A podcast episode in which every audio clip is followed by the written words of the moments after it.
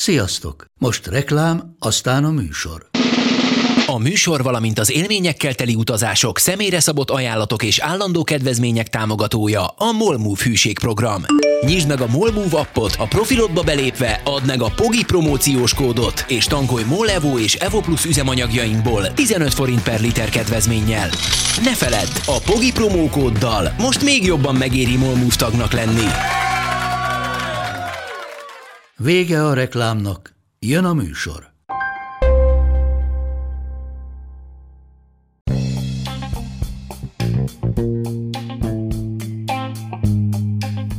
Ez itt a Pogi Podcast. Pogácsa Zoltán közgazdás, szociológus, politikai gazdaságtani podcastja a globális gazdaságról a klímaválság, az automatizáció, a digitális gazdaság, az egyenlőtlenségek és a posztdemokrácia korszakában.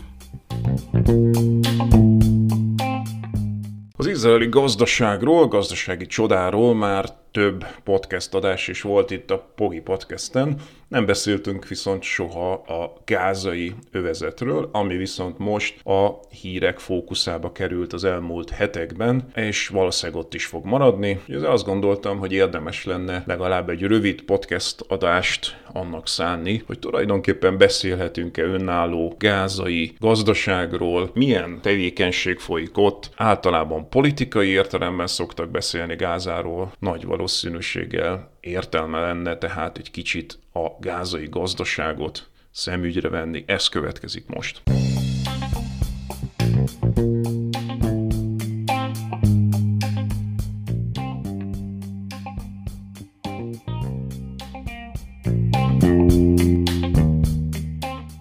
Első kérdés, amit tisztáznunk kell, hogy ország-e a gázai övezet. Az ENSZ-ben csak megfigyelő státuszban van, palesztin területek néven, amely Cisjordániát és a gázai övezetet foglalja magába. Világszerte 56 ország csak Izraelt ismeri el, ebben benne van az Egyesült Államok is, 29 csak a palesztin területeket, ezek alapvetően a muszlim országok, 104 ország viszont mindkettőt, ebben benne van Magyarország is, de érdekes módon olyan muszlim országok is, mint Törökország, Egyiptom, Marokkó, Jordánia és az Egyesült Arab Emirátusok.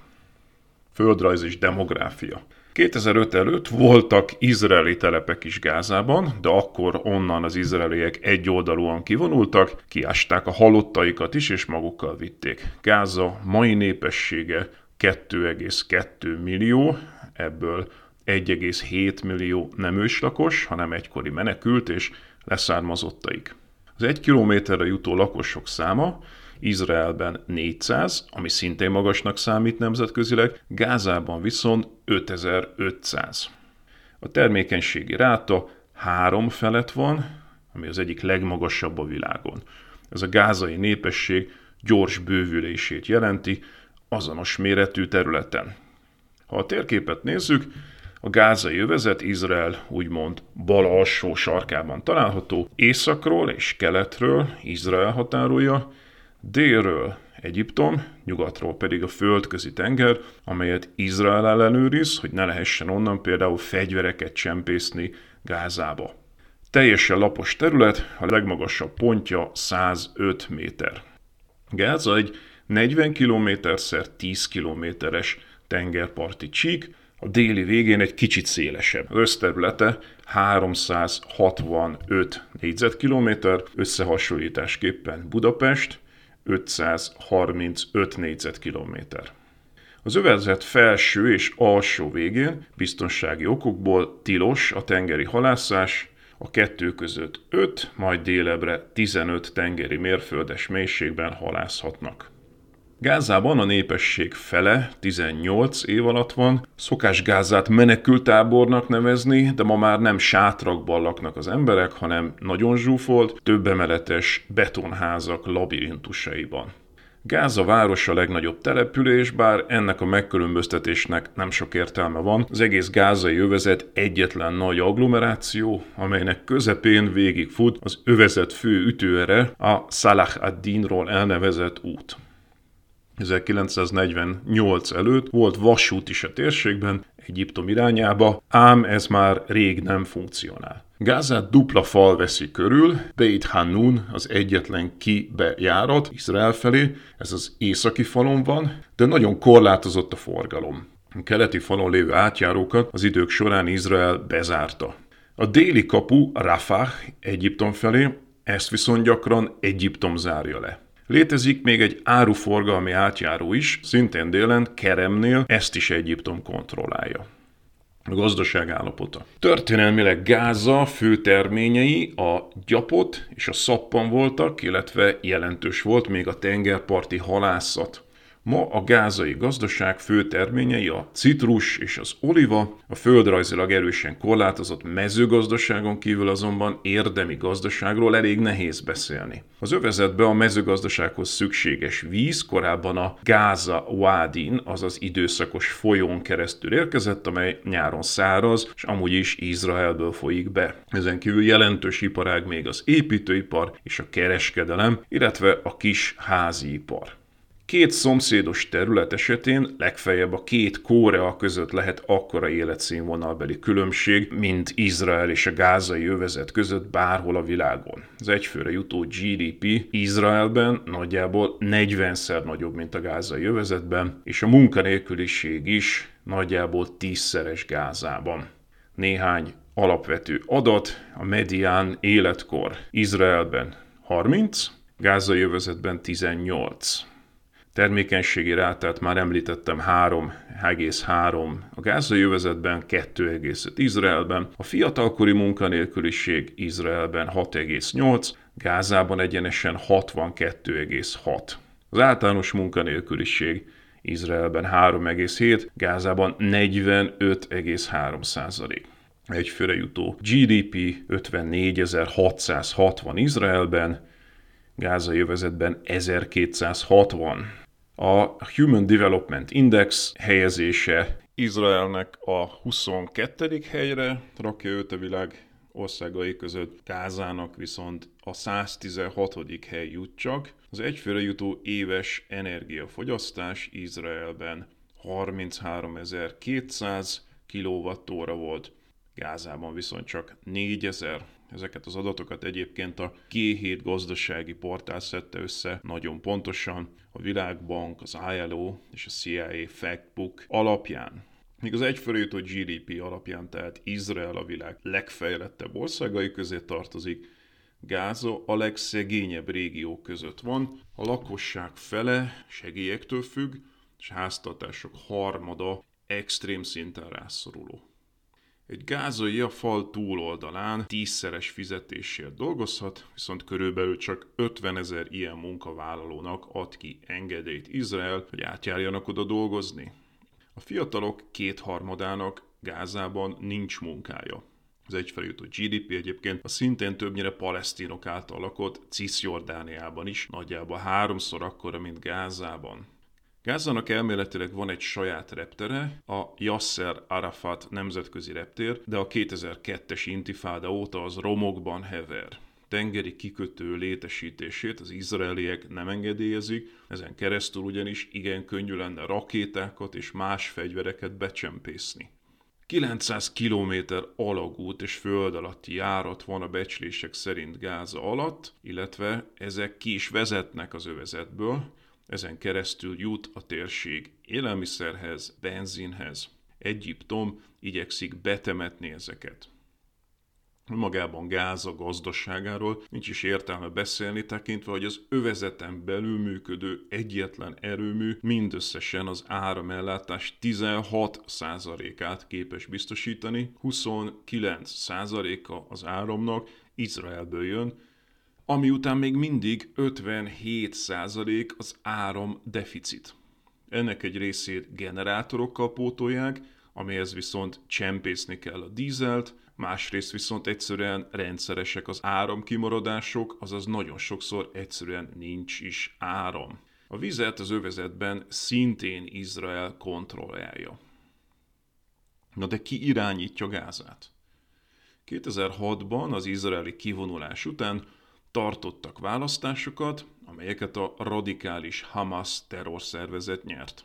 Újabb választásokat azóta sem tartottak, azaz nem tudjuk, hogyha lennének rendszeres demokratikus választások, kit választanának meg a gázaiak. Rendelkezésre áll viszont egy 2023. júliusi Washington Institute felmérés, amely szerint a gázaiak 20%-ának nagyon pozitív, 38%-ának pedig pozitív véleménye van a Hamasról. Ez pedig azt sejteti, hogy ha ma lennének a választások, ismét megválasztanák őket. A palesztin területek másik egységében, Cisjordániában viszont a még Yasser Arafat által alapított Fatah, a palesztin felszabadítási szervezet utószervezete uralkodik, amely a rossz viszonyban van a gázai Hamasszal, meg kidobta a Fatahot Gázából. Egyiptom át is tette a követségét Gázából Cisjordániába. Azaz nincs egységes palesztin vezetés, Választásukat Cisjordániában sem tartanak, a már említett felmérés szerint viszont ott is a Hamas a legnépszerűbb. Hamas egyben politikai párt, terrorszervezet, de működtet mecseteket, iskolákat, és ő adja Gázában a rendőrséget is. Gyakran jelentős összegeket fizet a mártírnak kikiáltott öngyilkos merénylők özvegyeinek, családjának, amely ebben a rendkívül szegény térségben megélhetést ad, és ezzel elősegíti a terrorizmushoz csatlakozást. Mivel a hamas a világ nagy része terrorszervezetnek minősíti, az övezet nemzetközi blokkád alatt áll, ami tovább nehezíti önálló gazdaság kialakulását. A Hamas egyébként eredetileg egy rövidítés, ám arabul bátorságot is jelent.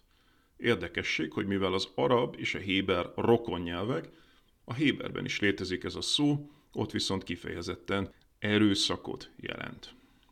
De ki finanszírozza a Hamaszt?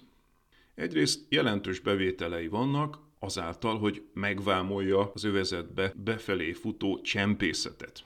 Jelentős támogató Irán, ahonnan fegyvereket is kapnak, illetve szintén komoly finanszírozó a katari emír, aki az augusztus 20-ai tűzijátékot a Karmelitából nézte, egy másik tűzijátéknőző vendég, Erdogán török elnök pedig úgy nyilatkozott nyilvánosan, hogy a Hamas nem terrorista szervezet. Jelentős bevételre tesz szert a Hamas a nemzetközi palesztin diaszporából és más támogatóitól a bitcoin segítségével. A kriptovaluták támogatói szerint a bitcoin könnyen azonosítható a blockchainen, lehet tudni, hogy ki hova kinek utal, ezért szerintük a terrorizmus támogatására az nem alkalmas. Ám egyrészt a valóságban nyilván nem saját néven kötnek tranzakciókat, másrészt pedig léteznek az úgynevezett bitcoin mixerek, ezt úgy kell elképzelni, mint hogyha mindenki bedobna egy tízezrest egy kalapba, majd utána mindenki benyúlna, és vakon egy másik tízezrest venne ki onnan,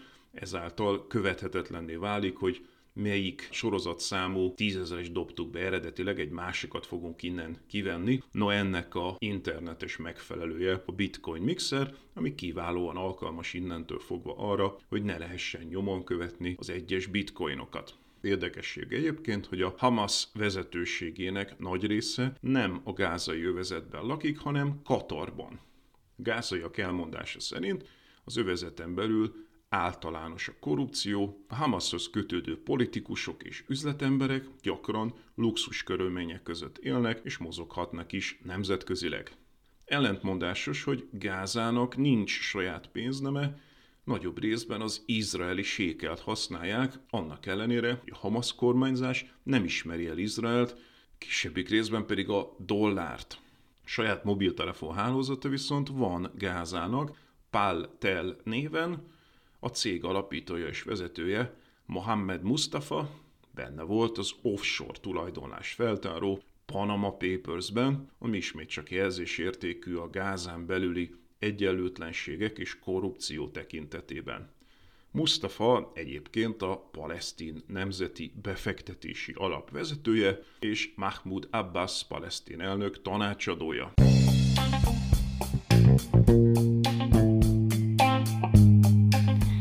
Volt ma a Pogi Podcast. Ha vitába szállnál az elhangzottakkal, vagy témát javasolnál, keresd a Pogi blog oldalt a Facebookon. Ha támogatnád a podcastot, azt a www.patreon.com per Pogi Podcast oldalon teheted meg. Köszönjük! Ha más podcastekre is kíváncsi vagy, hallgassd meg a Béton műsor ajánlóját. El tudod képzelni, hogy a podcastet, amit éppen most hallgattál, fél év múlva már a mesterséges intelligencia generálja? Mi sem. De ha érdekel, eljötte már a gépek lázadása. Hallgass bele az Embertelen podcastbe. Orsós Lajos vagyok, a műsor házigazdája. Egyelőre még élőben. Egyelőre. Fedezzük fel együtt, hogyan ismerkedik, randizik, mesél és vitatkozik Betty és Péter, két teljesen mesterséges intelligencia. Lajos, a podcast címét mond még egyszer, Léci. Oké. Okay. Embertelen podcast. Ez a műsor a Béton közösség tagja.